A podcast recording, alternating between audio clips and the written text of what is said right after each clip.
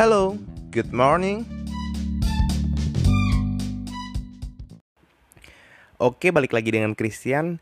Sebenarnya kali ini adalah pengulangan dari podcast yang sebelumnya. Sebenarnya podcast tentang asetku ini sudah pernah saya coba upload, cuma ternyata uh, suaranya nggak bagi nggak bagus dan nggak tepat dan kebetulan saya pikir uh, gue pikir kenapa nggak gue buat lagi yang baru karena asetku ini saat ini banyak banget perubahan perubahannya banyak banget improvement yang ada dan ya gue pikir gue mau mencoba untuk berbagi khususnya asetku yang paling update oke okay.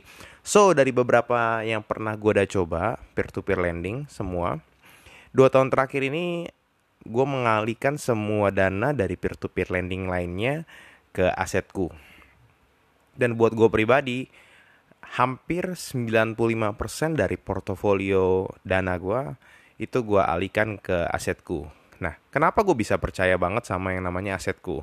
Dan kenapa gue mau e, mengalihkan semuanya ke asetku? Padahal sebenarnya kan ada begitu banyak peer-to-peer yang lending yang lain. Nah, yang pertama seperti ini.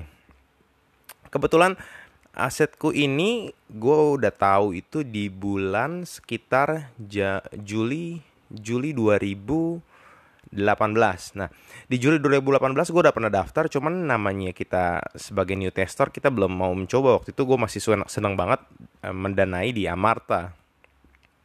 Nah, eh, singkat cerita dari Juni mendanai, eh bukan mendanai, udah daftar, dapat kupon dan lainnya, cuman belum mencoba untuk melakukan pendanaan karena saat itu asetku ini belum berizin, maaf, uh, belum terdaftar di OJK. So uh, buat yang udah tahu legal uh, itu merupakan sebuah hal yang paling penting bagi pendanaan atau misalkan kita di dalam financial institution legal uh, terdaftar di legal, izin legal dan lainnya itu merupakan sesuatu yang sangat krusial. Jadi jangan pernah teman-teman satu kali pun kalau teman-teman mendanai di tempat yang belum berizin. Ya cenderung ile ya bahkan gini deh poinnya gini. Yang berizin aja bisa bermasalah. Gimana yang nggak berizin? Poinnya itu ya. Nah ada begitu banyak waktu itu uh, eh, peer to peer lending dan yang modelnya sama. Modelnya adalah mungkin ada yang pendanaan untuk uh, kalau Amarta kan sosial investor itu untuk uh, eh, UMKM bahkan juga korporat kalau Coinworks itu untuk kebanyakan UMKM, para pengusaha, bisa juga ya, orang yang mau kuliah dan lainnya, pendidikan, bahkan ada koin dan lain-lainnya. Nah, untuk asetku ini dia pendananya konsumtif sebenarnya. Nah, singkat cerita gue mau cerita di gue mulai di Juli dan di sekitar Oktober atau November. Nah, kebetulan kita uh, eh, gue dulu sebelumnya di bank dan gue punya beberapa teman di bank waktu itu beberapa teman itu uh, harus pindah ke tempat lain. Dan ternyata teman itu ngajakin ketemu. Dan kita ngobrol ternyata dia pindah ke asetku. Apa sih asetku? Dan uh, ketika dia jelasin sebenarnya secara nggak langsung karena gue udah pernah invest cukup lama tiga tahunan ya tiga tahun di peer to peer lending gue cukup tahu. Bahkan mungkin bisa gue bilang bahwa ketika kita ngobrol mereka yang sudah hampir satu tahun di asetku dan lainnya gue bisa lebih pede dan lebih mahir gitu dibandingkan mereka. Dan ya kurang lebih um, mereka ya nawarin tentunya oh ternyata ada keunggulan-keunggulannya. Nah salah satu keunggulan yang paling luar biasa dari asetku adalah mereka punya jangka tenor yang sangat pendek. Waktu itu pertama kali bahkan ada tenor satu hari 8 hari, 15 dan 21 hari. 22, 22 hari. Nah, buat gua pribadi yang sudah pengalaman di peer to peer lending, paling cepat itu biasanya 6 bulan. Rata-rata satu tahun. Jadi kalau ngomongin likuiditas jangan ngomongin lah di peer to peer lending, biasanya likuiditasnya kurang bagus. Cuman masalahnya asetku ini membawa likuiditas yang luar biasa tenornya. So gimana? Masalahnya waktu itu belum berizin, tapi karena ada temen uh, dan kebetulan uh, eh, gue kerja di salah satu payment gateway.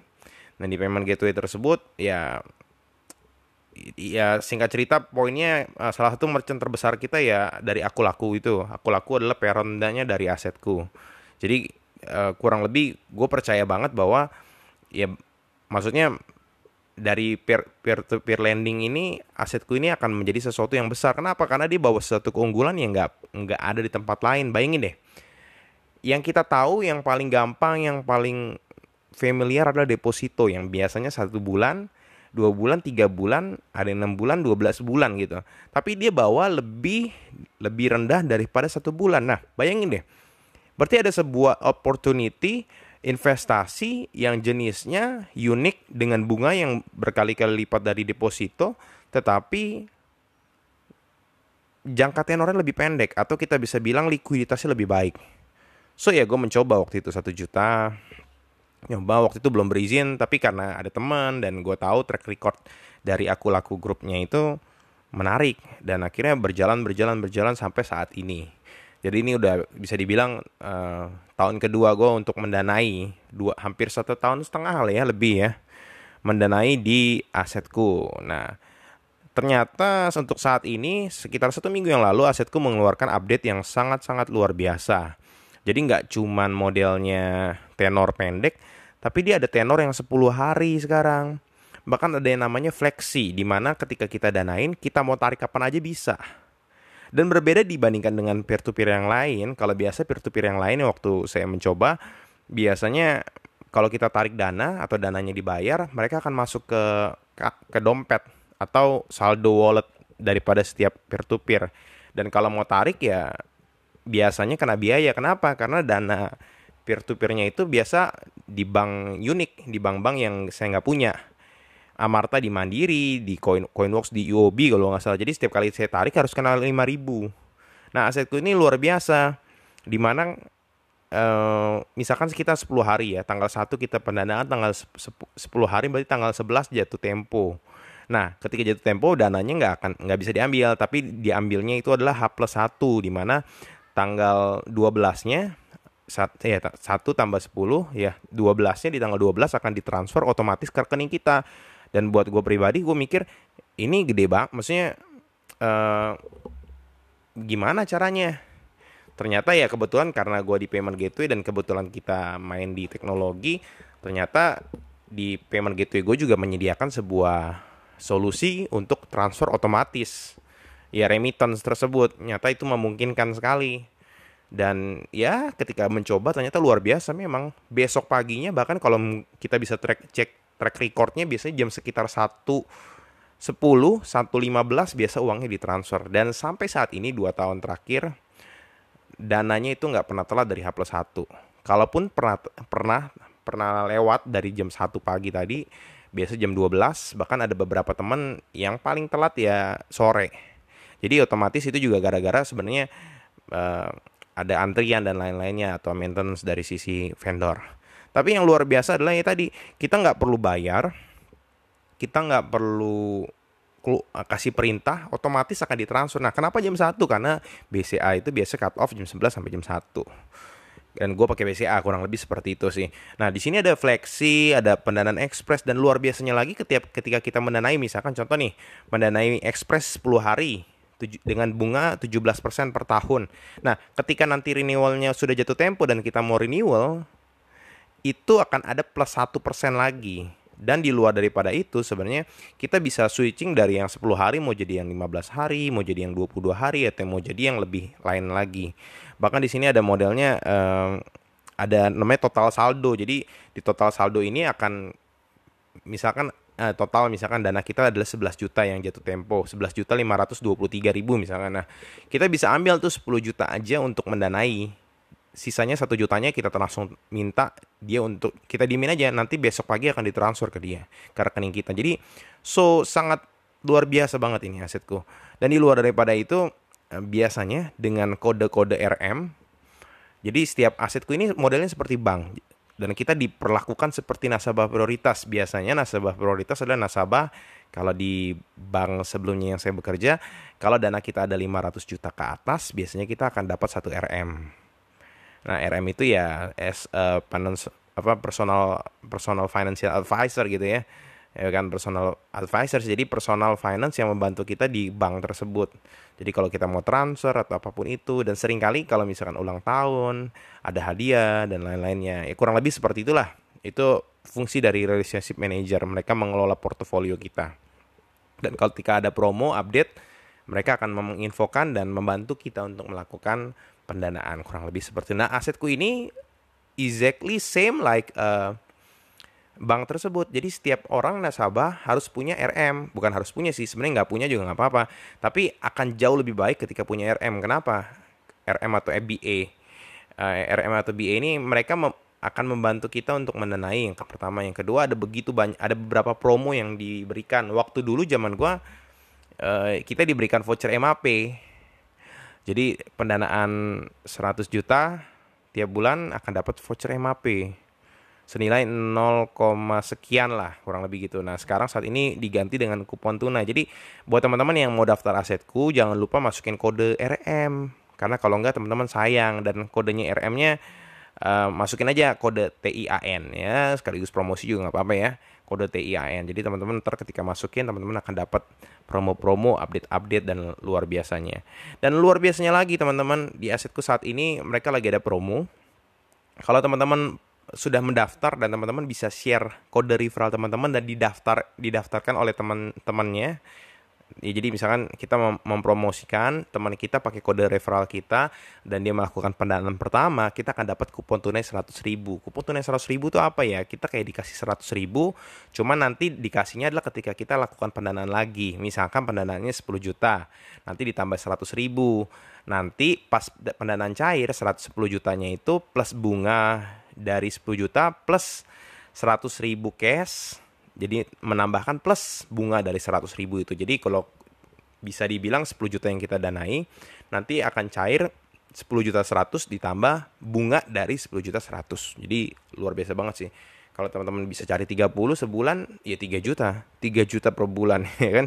Ya so daripada itu pokoknya asetku ini menarik sekali sih. Nah ngomong-ngomong dari asetku sendiri kenapa menarik? Yang pertama adalah asetku ini adalah kalau untuk saat ini transparansi. Jadi setiap peer to peer lending itu punya transparansi.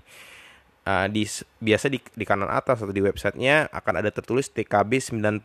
TKB 90 adalah tingkat kandungan uh, ya orang yang gagal bayar selama lebih dari 90 hari. Kalau angkanya itu 100 berarti tidak ada gagal bayar sampai saat ini. Kalau angkanya 98 berarti 2% dari keseluruhan peminjam itu mengalami gagal bayar lebih dari 3 bulan. Nah, asetku ini selama 2 tahun dia mampu menjaga TKB 90-nya 100% sampai saat ini.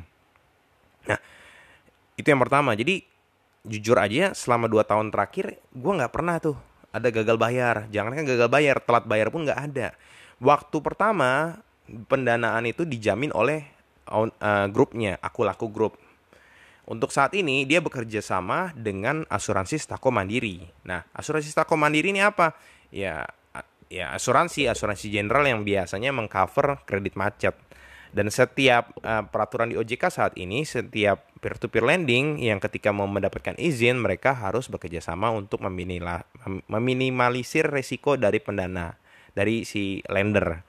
Nah, jadi kita mendapatkan sebuah kepastian bahwa dana kita aman. Nah, kalau di bank seperti apa? Di bank itu seperti lembaga penjamin simpanan. Teman-teman sadar atau nggak sadar, dana kita selama bunganya nggak lebih dari uh, standarnya lembaga penjamin simpanan dan nggak lebih dari 2 miliar, dana kita dijamin oleh LPS. Tapi kalau lebih dari itu tentunya tidak dijamin. Jadi kenapa di bank itu aman ya karena ada penjamin tersebut. Nah, kenapa di peer to peer aman ya? Karena ada asuransi, karena ada mitigasi resiko. Jadi contoh seperti ini, bahkan mitigasi resikonya luar biasa. Kalau kita mendanai sebesar 5 juta, nah duit 5 juta itu nggak akan langsung dikasih ke satu orang. Kalau satu orang, misalkan satu orang itu gagal bayar, udah pasti duit kita ya hilang. Nah, uangnya ini akan didisertifikasi dari 5 juta itu akan menjadi mungkin ke 5 orang, ke 6 orang, ke 7 orang, atau ke 8 orang. Jadi kalaupun ada salah satu yang gagal bayar, otomatis sebenarnya yang lainnya bisa bayar gitu.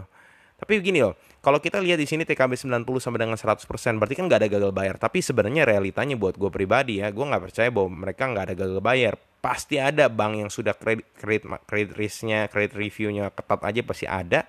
Gimana dengan uh, ini pasti ada cuman masalahnya adalah dia melakukan subsidi silang buat saya pribadi ya kenapa subsidi silang karena bunganya aja yang dia kasih ke borrower adalah besar uh, OJK mengatur 0,8% per hari bayangin kalau misalkan 0,8-nya pinjam sehari setahun 365 hari berapa ya gede sekali bisa 300% gitu ya.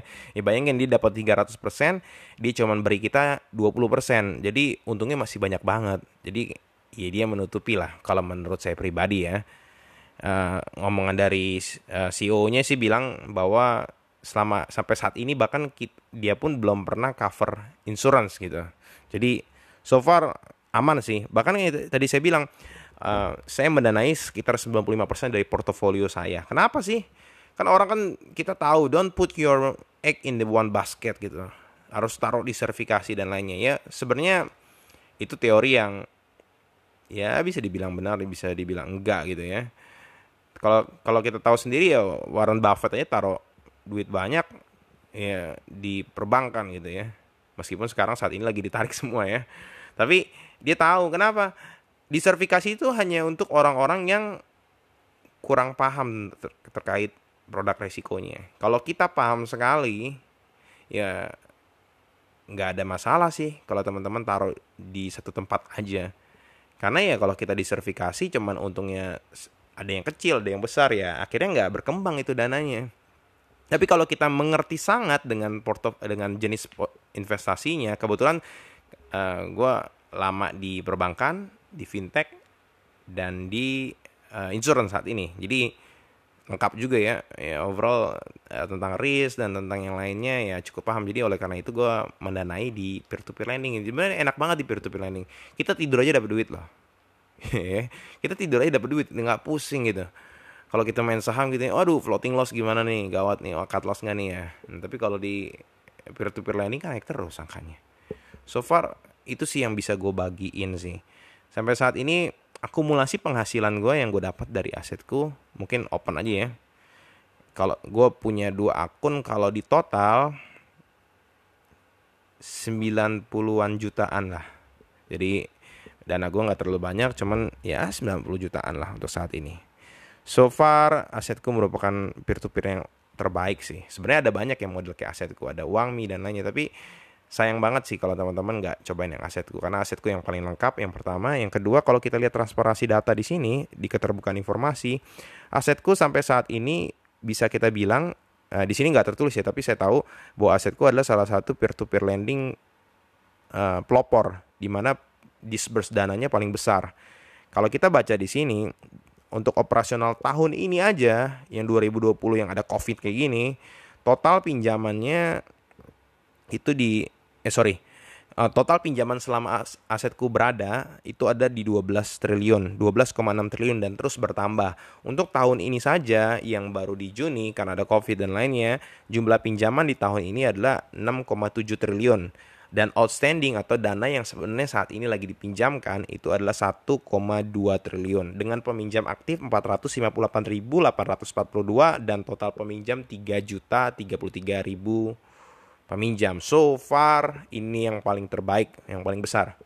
Jadi likuiditasnya bagus. Kenapa likuiditas bagus sampai saat ini nggak pernah telat? Uh, tenornya pendek, enak banget, likuiditas oke okay ya. Terus uh, buat saya sih ya minim resiko. Jadi kalau katanya uh, di hukum ekonomi itu adalah high risk high return, high low risk low return. Kalau di asetku ini high return low risk. Jadi so far itu sih.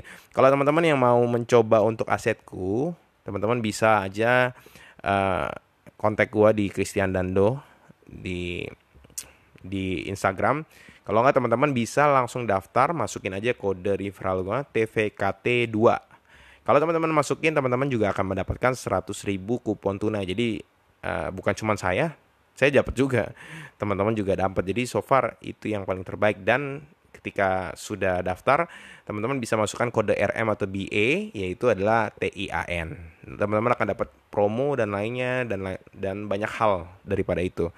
Dan buat teman-teman yang mau nanya ya silakan kontak saya. Saya terbuka dan saya akan open semua hal yang saya tahu. Kenapa? Saya investor juga lima tahun terakhir.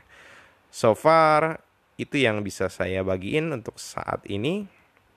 Teman-teman, thank you udah bisa mendengar. Goodbye. God bless you. Bye bye.